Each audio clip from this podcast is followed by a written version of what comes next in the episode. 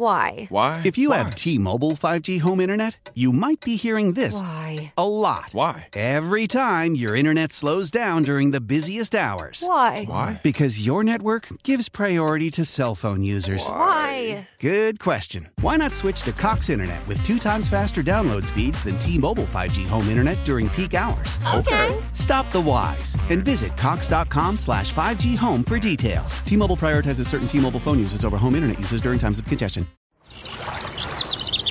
From Lake Michigan to the Mississippi and every river, lake, and field in between. Let's talk everything outdoors. Yeah, it's time to hop on the crazy train. Welcome to the Midwestern Shooter Supply Cutting Edge Outdoors, presented by Coleman Insect Repellents. Fasten your seatbelts for a wild ride through Wisconsin's outdoors. Only on Sports Radio 1057 FM, The Fan. All aboard! You're on the crazy train with the Midwestern Shooter Supplies Cutting Edge Outdoors. Well, welcome back, folks, for the second hour with Dan Bush, Tommy the True Neubauer, and our special in studio guest, Ron Johnson, pro bass fisherman from Arizona, formerly of Wisconsin for many years, but he had to leave us. We come to you every Saturday morning from 6 to 8 a.m. We are live. You can call us at 799 1250 with your questions or comments, or you can email us live at ceoguys at yahoo.com. Please tell your friends about it if you're enjoying the show. If not, change the channel. Anyway. Oh, Well, that's harsh, Tom. I remember one guy years ago uh, when we were in the old studio, Yeah. and a guy called and he was all upset about something or other. And I said, dude, if you don't like it, change the station, go to something else. You know, I mean, I'm sure there's a fine home improvement show on a Saturday morning Yeah. you can tune into. yeah, exactly, yeah.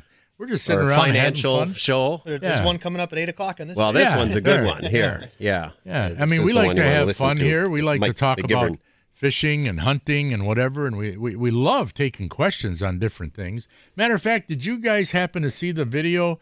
I don't. I think it was. It's on YouTube and it's on someplace else. A guy had a short video of this big muskie. I don't know how big it was, but it was a large fish, maybe like a fifty incher. Yep. And it had like about a forty inch pike T-boned. Did you see that one? Yeah. I saw that one. You Yeah. saw it that? went Was- viral. I got it too. Was that? You didn't see it? Oh my goodness! It's, yeah. It's it's swimming like an alligator Yeah. with this Yeah. with this pike in its and it was a big muskie. pike. Yeah. Muskie. It was kinda- kinda just creepy. Cruising like an alligator, and these people are in like a or maybe kayak or um, canoe. Yeah, maybe it was like a 36 inch pike. I, you know, it was hard It's to a say, big but, pike. it, but I've it's gotta a big that. pike. Yeah, and and it's a big muskie, and he's got a T-bone. He's just swimming with it. You know, I don't know how he's going to swallow it if Yeah. he tries. But yeah, that one went viral. yeah, that, that, one was- went viral. whew, that was. I wonder where that was. That could have. I was even thinking that could have been Pewaukee. That could have been.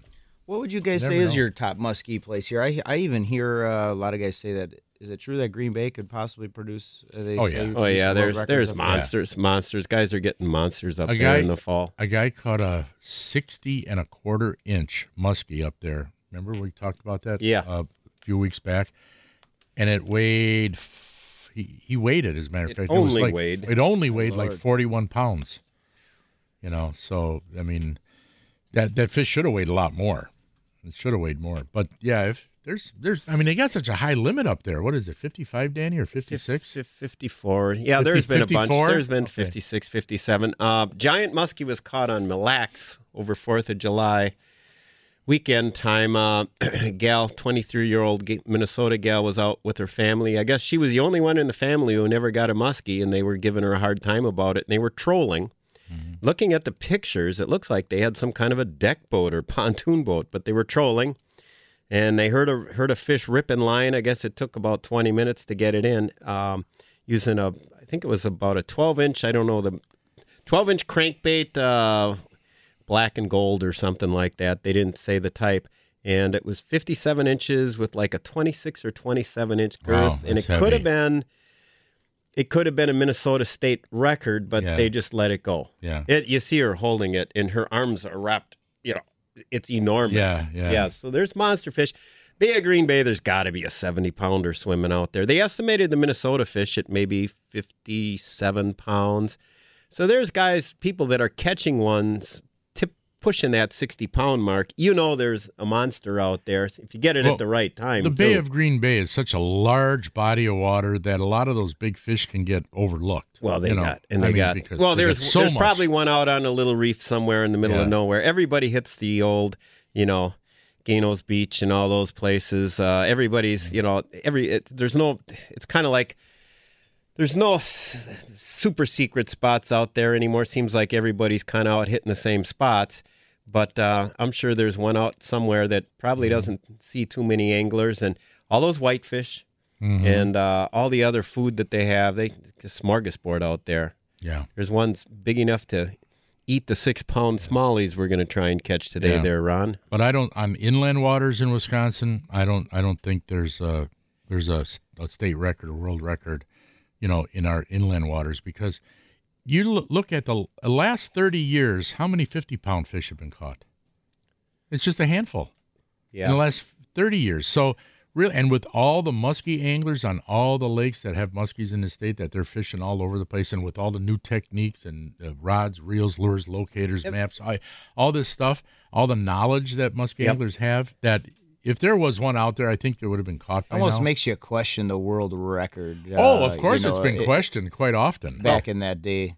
Couple things. Uh, Fifty pounders. You're right. Um, the the one what's his name? The older guy, uh, road troll or trolling up there got a couple. Yeah, yeah. He got one that he kept years Yeah, ago. years Uh, I do think there are more 50 pounders being caught because of the fish that are caught and released on Green Bay that never see a scale. Green Bay, yeah. As far as ones that we actually heard about, Wade, you're right. There, there's been a handful. Uh, as far as questioning the world record, yeah, Ron, I- I've read all this stuff. They've pretty much thrown out the Art Lawton fish from St. Lawrence. oh yeah, the they threw that. out. the uh, the uh, what's his name? Uh, Len the, the Hartman records. Yeah, the Hartman thrown. records. He admitted they used to stuff sand down there. Oh, yeah, my. to win you know a couple hundred bucks in local fishing contests. Um, and you- then the Louis Spray fish have, have been pretty much debunked as well. Well, John Detloff in his book about the Louis Spray fish, he he said that that was he said it was legit. Well, he adam- But- yeah he but I think because that's because he lives up there. he adamantly kind of defends it, and actually, Yeah. uh, him and Pete Maina, who probably I don't know if they went to the high school together there or what. There's kind of a disagree- disagreement between those Yeah. two. Pete was the one who kind of like, hey, come on, you know, he didn't, and, and he, he- Pete's from that area too. Um, the one fish that um, I've seen that was very verified was the Ken O'Brien uh, fish, 1985. Oh, yeah, uh, the 65 pounder Yeah. that he caught walleye fishing with Georgian Bay, I believe. Yeah, Georgian That's Bay. that's enormous. And the other one, if you guys have gone to the uh, Moccasin Bar, and John Detloff's had it at the Muskie shows, the mount of Cal Johnson, 67 pound, 8 ounce, I think. Mm-hmm. You look at that, to me, that looks totally legit. Now, there's some people don't believe that one either, and they think, well, the mount, they sewed several, or whatever, not sewed, but put several sections of Yeah. muskie skin together to make it.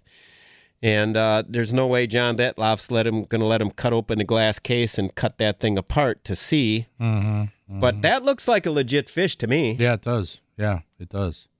When you look at the top five fish uh, in Wisconsin, top five muskies in Wisconsin, that that's the one that really stands out. Like it probably really was legit. But I, I question the Art Lawton one. It's just that if you read the book, The Life and Times of not Art Lawton, excuse me, of Louis Spray, The Life and Yeah. Times of Louis Spray. Oh, it's a great book. That Great book wrote. that uh, John Detloff wrote. Excellent book. I would recommend that to our audience uh, to pick one of those up. It's good. Oh, I was just going to say, but at that time, that guy was a little bit of uh, Hornswoggle. Yeah, he was kind of abandoned, like a lot of those Northwoods guys Yeah. are. Yeah, they kind Yeah. of grow Back I up. wonder how they really legitimize the record keeping. Oh, at yeah, that point in exactly. time, Yeah, and back measurements. then. and- One of the one of the pictures in one of Detloff's books, I think it's the one you're talking about. Uh, they tell a story about there was some local bank robber and Yeah, yeah. murderer, and they got a posse of the guys together to hunt them down in the woods. And they shot and killed him. They shot and killed him. And then you see all these sodbusters got their Winchester rifles in their hand and they're posing with the dead body, with the dead guy laying there Yeah. with his head over a log, like it was a dead oh my deer or God. something. Yeah, oh, it's hilarious. Yeah, I know. It's kind of like They're the all- old west. They're you all know? proud. They- there's the dead body. Oh my Yeah. God. Yeah, they they did a lot of different things back then to make You a want living. to rob a bank know. and do anything wrong up there, I'll No, tell you. they'll come after The you. locals didn't play around. And you know, to tell you the truth, I even, I mean, a lot of records have been questioned. You know, the 25 pound world record raw walleye that was thrown out. You know, uh, so but the one, the one record that that I questioned too, because back in 1953 on Lake Ripley, how did how did they weigh that 11 pound three ounce largemouth bass? I mean, I mean, up here, you you know, I mean, the biggest bass I've ever actually seen, okay, by a guy on uh, from from Lake Nagawicka, 25 inches, weighed like eight pounds. I can't remember how many ounces, maybe like eight six or something like that. And it's like, other than that, eh, That, hey, you know what? That's why it's a record. You just don't see stuff But- like you've yeah, heard of you- Ripley's Believe It or Not. yeah, but I mean, it's just, Yeah, it's that just, too. but it's just like it's like That's a big what- bass was and an that old fish up here. Yeah, up here, that's a really old fish. You know, I mean, was I mean, and again, you you you sometimes want to question: Did was that really? I mean, was it really? I wonder about a lot of the Different records. times, less pressure. Yeah. Um, you know, uh, you wonder. Maybe. And that's not a big lake though, Lake Ripley. No. I mean, uh, I don't know. But the Fishermen smallmouth record, today. the smallmouth record, that's legit. That nine pound one ounce. As a matter of fact, I don't know. Did you hear uh, two years ago on uh, Pewaukee, Pewaukee, Lake? Yeah, you heard about it with Hadia yeah. and all. Well, I went out there. Uh, geez, was it last year? I haven't been out on the lake. No, two years ago. You know, I Mm-hmm. hadn't been out there in 20 years. I went out there. I think my third cast, 25 feet of water. I got a smallmouth just shy of seven pounds. Yeah, there's there's monster Yeah. smallies out there, monster smallies. Yep. And a lot of guys, they're not. Most anglers are not going to fish deep water because they can't see anything. You know, they don't know how to look at that locator and that. But I mean, the thing is, guys like to see where where that weed line is. Where's the weeds? You know, and a lot of guys are so used to fishing bass in shallow water, under the docks, on the flats, and all that. And yeah, you're going to catch a lot of fish and all that. But sometimes those, those schools of bigger fish or just loner bigger fish are in the deeper water. You know, and if you can, and they're harder to find. But once you find that school of bigger fish in the deeper water, that's when you win tournaments, lights right. Ron? it was interesting. Yes, I was watching uh, Larry Smith, Larry Smith's show, Yeah. and he was with a, a bass guide on one of the local lakes. I don't remember which. And uh, they were fishing some deep water, and uh, and the guy pointed out. He said that uh, you can sometimes find uh, big bass all schooling together underneath schools of bluegills Sure. in deep water. Oh, yeah, So he said if you if you can find bluegills kind of kind of surfacing and stuff. He says a lot of times there's schools of big bass underneath. I thought I think that was up. Gillespie's show with Bichyanich, Matt from Kalin's. Nah, I think it I think that was him on Delavan Lake. was it. Yeah, because they were fishing deep water with drop shots, Okay. and he was looking for the schools of bluegills. And it's so funny out there for the panfish. That on one just aired, right? Yeah, yeah. Okay, yeah, yeah they were. Um, it's so funny out there. If you get on the, the deep weed line edge and throw a mini mite out there for crappies, if you're in that, let's say 10 to 12, 13 feet of water, you'll catch crappies, okay? You won't catch bluegills. But as soon as you get out into that 20, 25 feet of water, you'll catch bluegills and no crappies. It's really weird. It's like they, they know their place in that in the lake. You know, it's so weird, you know. So anyway. And those bass are down there feeding on them. I mean, they're they're feeding on all kinds of stuff there. They got a lot of stuff Yeah. there. w- When I think of bass, I don't think of bass feeding on bluegills, Yeah, but, but, they I guess do. they do, huh? You Yeah. guys, you guys know, I well obviously as this, this surface temperature in the water warms up, these fish are typically you're going to have a good group of fish that stay deep. You're always you'll usually Mm-hmm. have resident fish that'll stay deep. Um, but h- out where I live, you know, I have a Florida strain largemouth, and um, I'll return back to Phoenix somewhere mid to late October, and you know I fish 55 to 72 feet of water for three months in a row uh, while I'm guiding out there. Really? I never come shallower, and and that's where I catch all my largemouth bass. And they're they're out deep where the schools of shad are and the bait fish are, the cooler water, uh, obviously. But uh, they actually eat yellow bass, and I don't know if you guys yeah. have those up here. Yes. they're Yellow just, they- They, look just like a white bass, but They look they're don't- yellowish and yeah, they're a little bit they have smaller. a little yellow hue to the breast, but look, I almost identical to a white bass. We got them up here. yeah, in Lake uh, in uh, Lake Mendota. Yeah, they don't get very big. I think uh, even a state record down by us is like 13 and a half, 13 and three quarter inches. But those bass will go down in those uh, those deep wintering areas, and they will they'll eat those yellow bass because they have to expend less energy chasing around bait fish. Right, And yeah. so they'd rather eat a bluegill or eat a one bigger bass, meal one bigger instead meal. of a bunch of small meals. Exactly. Matter of fact, my son, who who was up here visiting us, he's from uh, Mesa, Arizona. Him and his family were up last week, this past week, and uh, he says, and I told him that you were going to be on the show. He says, "Oh, if I get up early enough, I'm going to call Ron and ask him to give me some tips for catching fish down here, because he goes out in his kayak. Okay, and that's the one tip I'm going to tell him that you said fish All he has to do is call me, Fish especially if he lives in my town. Well, exactly. That's what I Yeah, told that'd him. be a good idea. I said, tell him. How about you a know, just text? call him. Uh, but I'm going to tell him fish deeper because he goes to some of these uh, reservoirs, these they're, watershed they're all places. reservoirs. Yeah, They're all deep. I mean, you're Yeah. fishing deep, deep. yeah, and and he, I don't think he's fishing deep enough. That's what I think. It, it'll Yeah. Mm-hmm. spin people out because you're right. I think majority of people, you know, they buy the fancy electronics because it's the newest, latest, greatest. and They think they have to have them. They have to look the part. Mm-hmm. Yeah. But it really does take some time to get in tune and get comfortable with fishing deep. I remember when I left the state of Wisconsin and I went to big water. I went to out west where they're all deep reservoirs, Mm-hmm. to, you know, 180 feet on some of the lakes that I, I fish and guide on. And uh, I always thought 15, 25 feet. That's what people said deep. I Yeah, thought yeah, that yeah, was right, right, Right. yeah, And yeah. uh, you know, Yeah. Mm-hmm. I got my butt kicked out there for about a year or two, and believe it or not, I mean, I I even joined. You know, you're going back to '97 and somewhere in the early 2000s. I joined a local federation and some clubs just so I could fish with some of the locals out there to learn because I I mean I was I'd catch fish, but I couldn't get anything consistent. And you start to learn. You know, in your head, a Florida strain bass, you think, well, these fish have got to be slow or, or shallow. They're Florida strain. You know, they're going to be 12 Mm-hmm. feet and shallower. And uh, lo and behold, you know, a fish doesn't know where he where, where he lives. You know, That's they, right. Mm-hmm. they adapt to the culture within the ecosystem they have, and if the bait fish and is out deep, then that's what they do. So when they say deep. They mean They they, mean mean, deep. deep. deep, And and they're related. It's not necessarily a, a, a thermocline type situation. It's a bait fish oriented. yeah, especially when you get into deep reservoirs and a lot of places where you know when shad and uh, you know is the predominant bait fish, or you go down south. Um, you know, you can go even down to the Carolinas, Lake Hartwell, and some of those areas where they're chasing herring around and things like that. Those fish are gonna follow bait. They don't necessarily relate to the. They they do relate to structure, but more so the bait. You can go to a, a, some some deep structure, and they're there one day, and you may not find them there for, you know, for weeks. Yeah, you know, they're constantly um, moving bait. So you have to use electronics to find the bait. Find the bait, find the fish. That's why the first time I was on Lake Mead, which can get a little deep. Uh, Um, yeah. And uh, these guys were saying about how they're they're they're they want to be out in 150 feet of water, and I said, "What, what are you nuts?"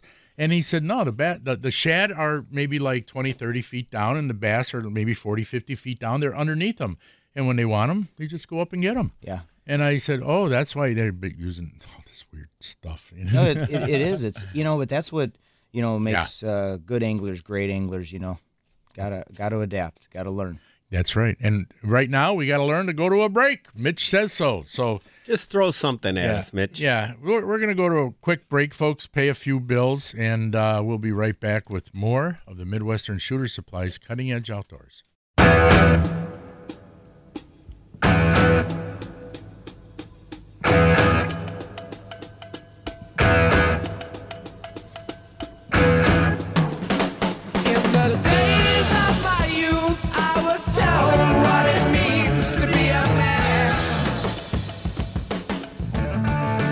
Welcome back to the Midwestern Shooter Supply Cutting Edge Outdoors, coming to you live from the Baitmate Fish Attractant Studios. We are presented by Coleman Insect Repellents. I'm Dan Bush, wealthy single straight landowner from Douglas County with socks all the way up to my knees. Tom Neubauer's on my right, and uh, Ron Johnson, our Baitmate Fish Attractant uh, specialist, uh, pro angler. We've been talking deep water bass, a lot of things.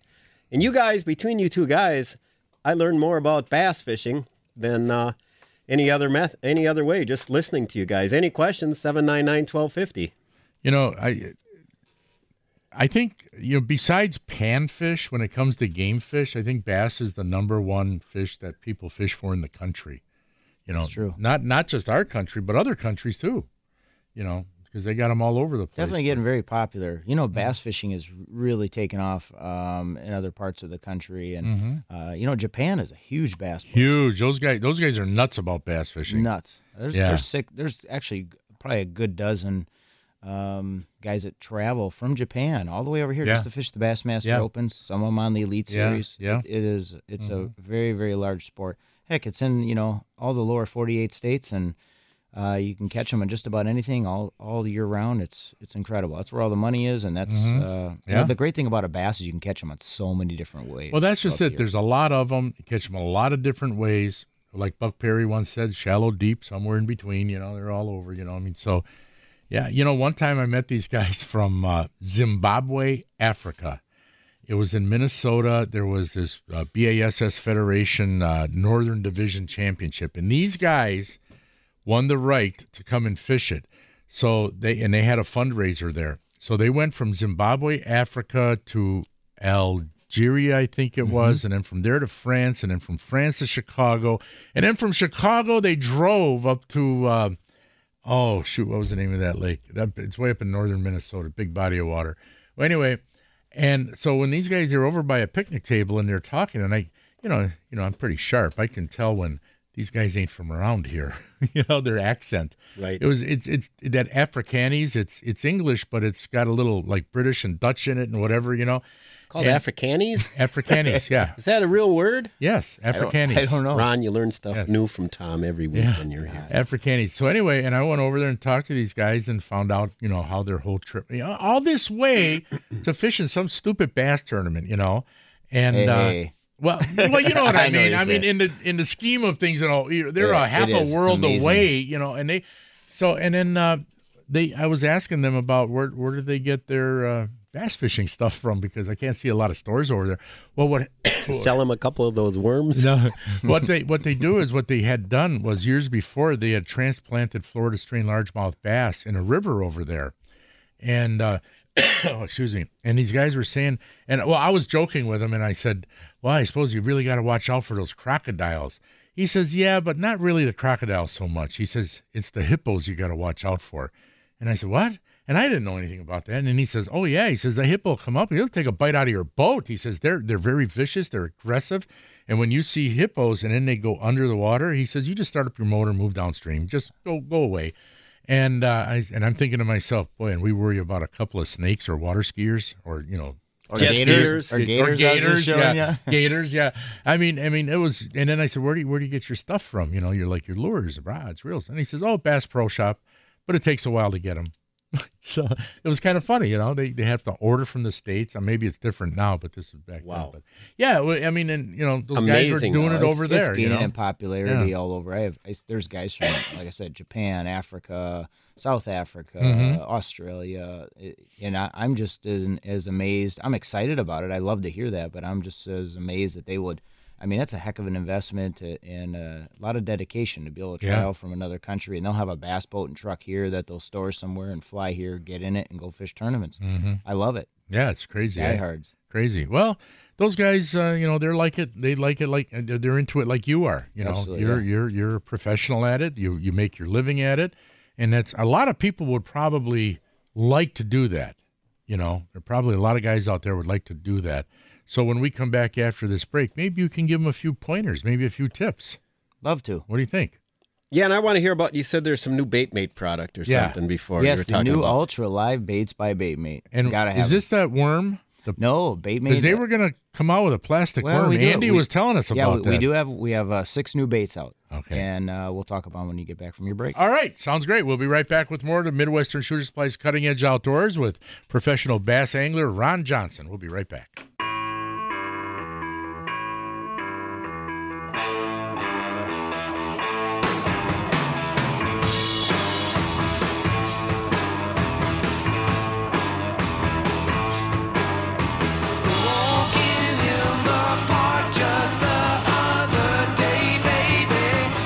What the hell is this, Danny?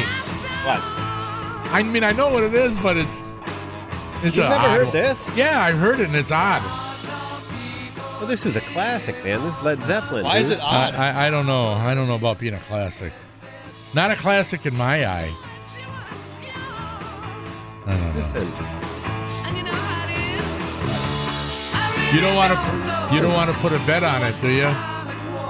We have callers call in, What's say if it's a classic or not.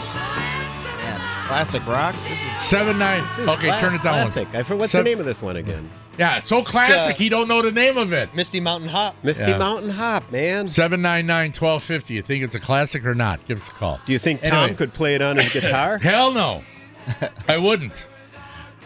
Matt, us Matt. Now I now you got me calling people all Dan, different names. Matt.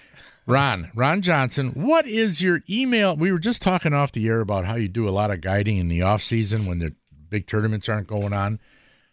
You know, you're doing a lot of guiding down there in Arizona, catching lots of three to ten pound bass or, or bigger sometimes. Yes. Uh, how can they get in touch with you if they want to do that? You know, the easiest way is just go to my website. It's uh, rjfishing.com and uh, or email me at ron at rjfishing.com. And they can also just Google the Arizona fishing guides if if you if that's too hard for you, and uh, and I, I'll come right on up. Yeah. Okay. And you And, uh, don't need the www dot. In Yeah, front you of don't Tom. need the www. You don't need it. And actually, I will get back to Phoenix. Usually, uh, uh, I think the after the U.S. Open in middle of October, I'll return back to Phoenix around November. But that's right when the the weather's cooling down, and a lot of these uh, Midwestern snowbirds make their way out Yep, yep. out there to us. And I'll guide uh, all the way through the month of April, and uh, that's some of the some of the most fantastic fishing anywhere. And and like I, I think I've mentioned this last year. I was on the air. Is people are shocked when they come out there and they see um, they see how much water actually is in the desert. You Yeah. wouldn't expect it. Well, I just heard too that uh, a lot. I did not know this, but I guess underneath that all that sand and rock, there's a huge aquifer of water in the southwest. It's true. Down I, deep, I have heard down that. deep. I, I can't confirm it, but I've heard they always say that we're in a uh, drought out there. But they say that there's so much water underneath the Right, desert out there, right. and, and actually there are some uh, some of the rivers that run out of lakes actually do go underneath actual Phoenix yeah. and the, the Right. Phoenix area, and they come right back up. You know, ten miles uh, later, in, Right. in their lakes. Now we had Crazy. a. Do we have a caller on the line right now? Who do you we got? We do. We have we have Bill from Sportsman's Den. Oh yeah, go ahead. All right, here he is. Hey Bill, good morning. How's it going? Hey, top of the morning, Tom. Hey, I'm back from the Great White Fishing Show with a really new invention somebody came out with. Everybody be kind of cool. I thought I'd tell you guys about. It. What is it? It's called the Bob Light. It actually, this is probably the best thing I found in the show. It's a bobber, slip bobber fix, and it shines down in the water to attract the fish. Oh, kind of like And the old can see it crappie lights, eh? like the crappie like lights, Like the cra- old crappie lights, yeah. Yeah. Yeah. and it shines down and gives light down into the water. I've never seen a bobber like that before. Wow. It's a bobber. Yeah, And I great. and I bet you you have some. Uh, Pretty- I'm the only pretty- one with them. You're the only one with them. I kind of knew that. that. At Sportsman's Imagine Den that. at 53rd and uh, Villard, he's the only one who's got them. Hey, it's pretty cool. People got to see this. But what I wanted to give a fishing report. The, man, for you guys that love Yeah. perch fishing, get up to Beaver Dam. They're Yeah. huge. They're abundant. It's great. Didn't they lower the water up there?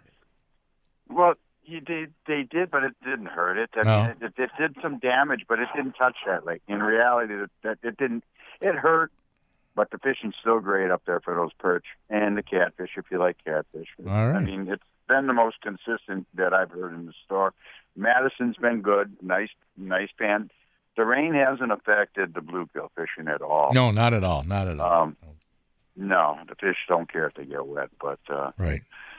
Um, All right. Well, yeah, thank you, so Bill, for that out there, report. get out there. And Yep, if you're looking great. for the special bobbers that shine down, Bill at Sportsman's Den has them. All right, thanks a lot. All right. Take care, Bill. Thanks, Bill. Bill. Bye now. Now, we had a caller earlier off the air that wanted to know how, you know, you're talking about fishing 50, 60, 70 feet down.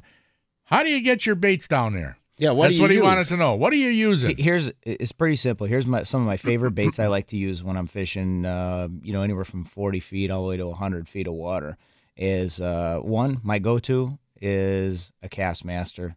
Um, I you know a lot of people would think that's the kind of bait you're going to use for probably what trout or Yeah, salmon yeah, up here. yeah. Right. Um, but it is an incredible, um, incredible bait to uh, to get Vertically, down. vertically jigging. Well, there's a few different presentations. First off, is obviously depending upon the water, I'll mix it up from the the rate of fall, you know, to get down to where the fish are at. Yeah, how- and what the, and the profile. half ounce and uh, three quarters are my two favorites. Okay. Once in a while, I'll go to the three eighths, but the half ounce pretty much mimics and replicates the the the size of uh, a shad or a fathead or, or most minnows out there.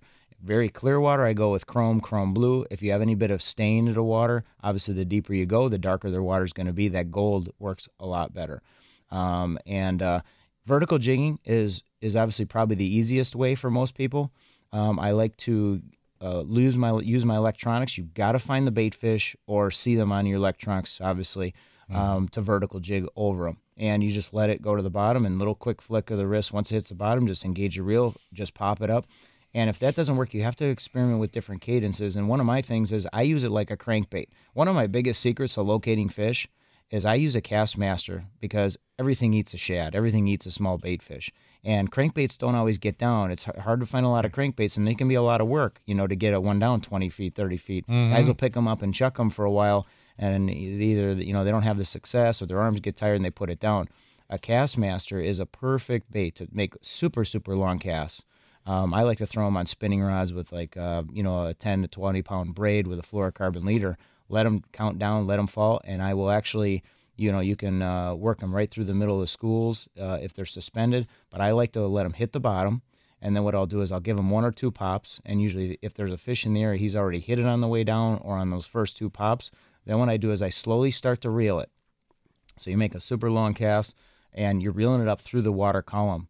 And as I'm reeling it, I'll reel it, and every once in a while, I'll just flick the wrist and then kill it, let it fall a second, and then start reeling it again. And that's usually when your strikes will come. But the greatest thing about it is you can cover water extremely fast and you can figure out the zone. When you're covering, you know, water that's 60, 70 feet deep or even 40 feet deep, there's a lot of water from top to bottom. So by making those long casts, after a while, you start to figure out that depth zone. And a lot of times they don't want the bait when you're vertically uh, over them.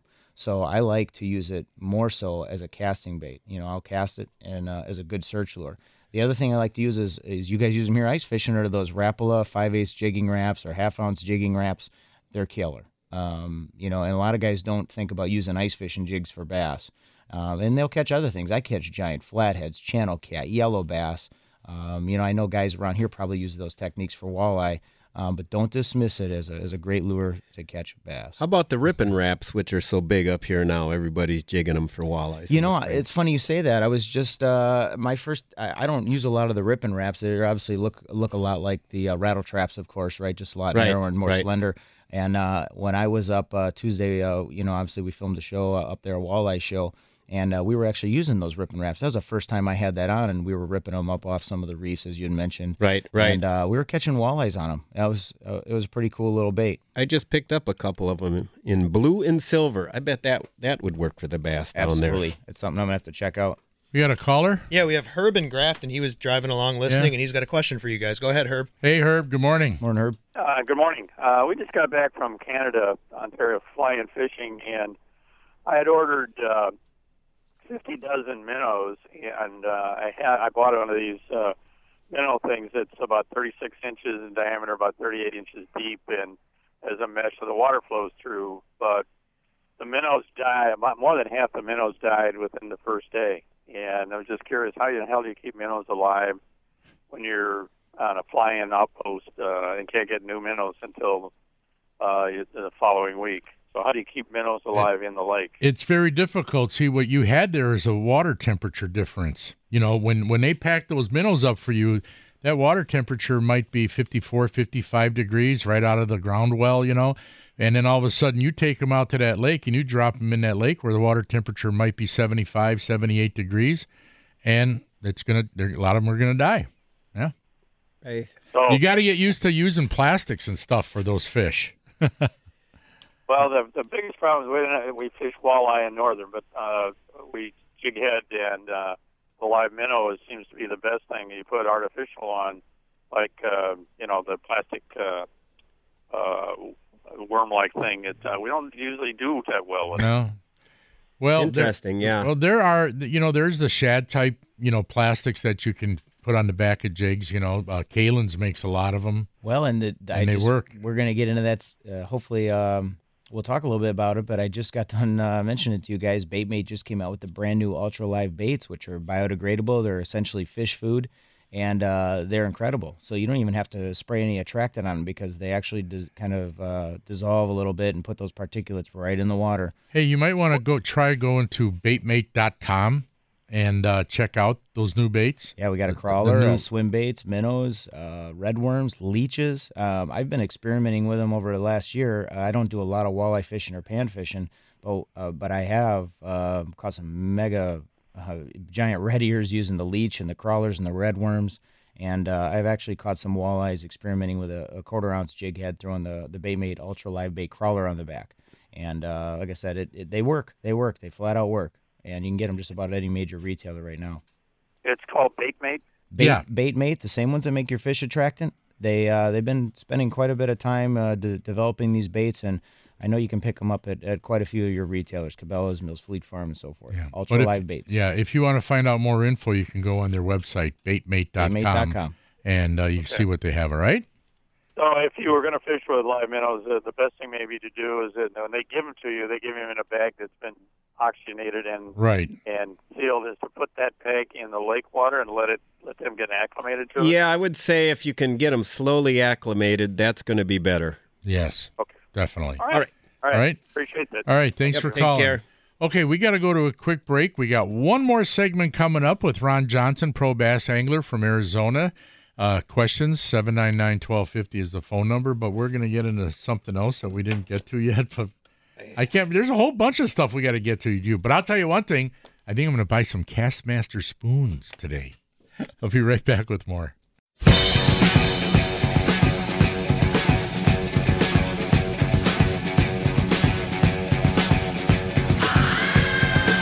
Now, this is a classic, Danny. What? This one's a classic. Whatever. All the Led Zeppelin songs are good. Welcome back to the Midwestern Shooter Supply Cutting Edge Outdoors, coming to you from the Bait Mate Fish Attractant Studios. And uh, on the line, I believe we have my friend Al Shook. And uh, good morning, Al. Hey, Al, good morning. Good morning, gentlemen. How are we doing today? Good. Now, Tom tells me that you've got 4.25 minutes to tell what you need to tell because we've got special guest Ron here in the studio. So, with that, Very take it away. Well, first and foremost, I'm calling as a private citizen, not as a member of the Congress. But the legislature has produced a bill called AB 411 that essentially takes uh, the, power of a warden to go on private property to investigate crime. And in the state of Wisconsin, 87% of all the land is privately owned. So you can imagine what's going to happen if a warden cannot go on private property to investigate even a hotline tip of somebody poaching a deer or whatever. The the doctrine that allows them to do this is called open field. Police have it, wardens have it, state troopers have it. But the wardens are the ones that most typically use it the reason why this has come forward is some state legislatures leaders think that it violates the Fourth Amendment of the Constitution. You know, your unreasonable search and seizure. But when you hunt in the state of Wisconsin, hunting and fishing and trapping are a privilege, and it's not a right. There is a constitutional amendment to the state charter that guarantees hunting, fishing, and trapping as a constitutional right. But it also requires you to follow the rules of that sport, meaning you have to have a license. Now, if a warden sees you carrying a gun in a field or fishing in a creek on private property, it's his obligation to come and see if you have the proper certificate. This bill, AB 411, would remove the ability of the warden to go and verify the fact that people are following the rules. So what what can we what can we do, Al? the hearing is this Wednesday at 10 o'clock, and I understand people work at the Capitol, but if you can send an email or call your local representative. Uh, Paul Smith is going to have an article in the Journal tomorrow that's going to have a lot of information about this. But if if they take this away from the wardens, this open field doctrine, the number one sport up north for deer hunting is going to be cabin shooting because there'll be no way a warden can go on private property to investigate bait piles, gut piles, whatever the case may be. So it's it's a terrible thing that's coming about, and I I don't know what manifests this, but the longer they sit in power, the crazier their ideas become. So, so there's an actual physical meeting in Madison that can be attended by the public. Yes, there's a public hearing at the Assembly Sporting and Heritage Committee Wednesday at 10 o'clock on the fourth floor of the Capitol. And if you're able to come, I'm asking everyone to wear a piece of orange, blaze orange clothing. Let them know. Several years ago, we surrounded the Capitol with red. Well, we're going to have to start showing the guys where their bread gets buttered. Otherwise, this kind of silliness is just going to keep on going. Or if you can't make it, you said you can email your state representative. What is that like? Your state what senator or is that what you're talking? state representative. This is in the assembly right now.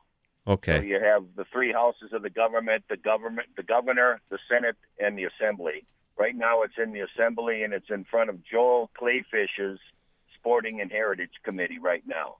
Gotcha. So All right. I appreciate the time, gentlemen, and it's been enjoyable listening to you, Bob. Those are great, tri- great tips today. All right, Okay. and we will. Uh, I'll see you fishing in a uh, c- uh, couple days, there, buddy. All right. I certainly hope so, Danny. You all take care. Thanks a lot. All right. Take care, Al. Thanks, See you, Val. Bye. So uh, let's ask you again, Ron Johnson, pro bass angler from Arizona, up here for uh, well for a couple days at least. A couple more days. Yeah, Actually, I'm here and- for about a. Well, I'll go do some fishing with Danny. Yeah. Maybe hit uh, a few more lakes, and then I'm off to the next Bassmaster event in Richmond, Virginia. So Oh, there you go. Uh, and how do they get in touch with you again?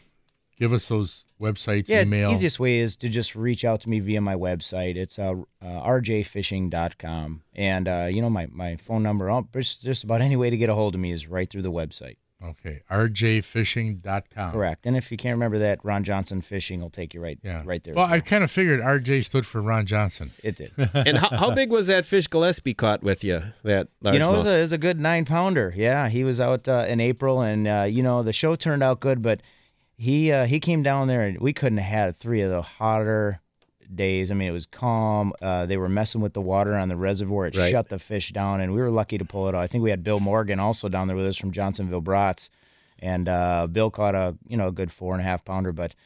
Boy, was John excited on that when he caught that nine he caught pounder? that fish? My gosh, I, I was excited for him. But You know, uh, it was it was pretty awesome. I told him, "You come down here, you're gonna you always have an opportunity to get in a personal best." And and uh, boy, they were razzing me all day long. It, behind the scenes, boy, him and the camera when guys. you only got oh, a couple gosh. three pounders to start with, and it's Oh, hotter yeah. than can be. He's sitting there looking around. Where's the sheep in the mountains? Where's this that? You know, and, and giving me a hard time. And he's like, "We should have went back for the giant red ears and bluegills out at Havasu, you know." And they were second guessing it. But Well- boy, when he got that giant uh, that giant bass, when did you catch that happy. on anyway? He actually caught it on a wacko. Yep, Yeah. a five inch watermelon uh, watermelon seed wacko. You know, a lot of five feet of people, water. a lot of people still talk about and remember uh, when you uh, had Gillespie down there for those monster bluegills. They still talk about that and remember that. They'll never. I don't think they'll ever forget People, I received probably 300 calls to do those trips since then. that. Really? Yeah. it's incredible. We'll do it again next year for a fun show for Gillespie. I think he's coming back out. He wants some more action. Well, uh, you know, thanks for taking the time to come and visit us. Always a we pleasure to always be here, enjoy guys. it. Oh, I and love- I'll love tell you what, here. I'm going to go out and buy some Kastmasters, and I'm going to be trying some of that deep water stuff. And for us, deep water might be 20, 25 feet, 30 feet. You know. And you get on them, I'll tell you what, guys, they're less pressure. Not many people are comfortable with fishing deep. So you find that school, you may have it all to yourself. and maybe I'll eats go. 'em. I'll go to Arizona and have you show me the sheep too. you got it. That's pretty bad. Oh man, that's our bushy.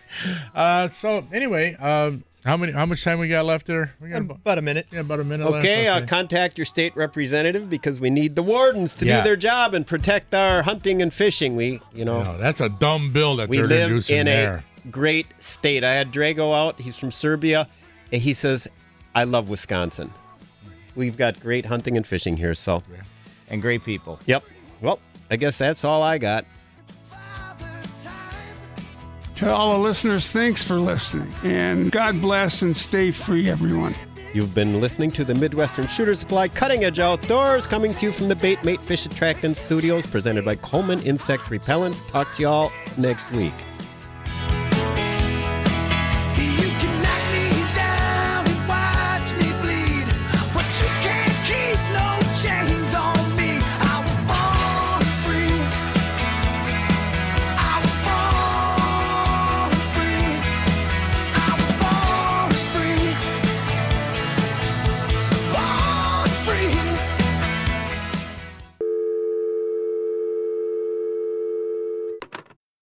Powerful is Cox Internet? Powerful enough to let your band members in Vegas, Phoenix, and Rhode Island jam like you're all in the same garage.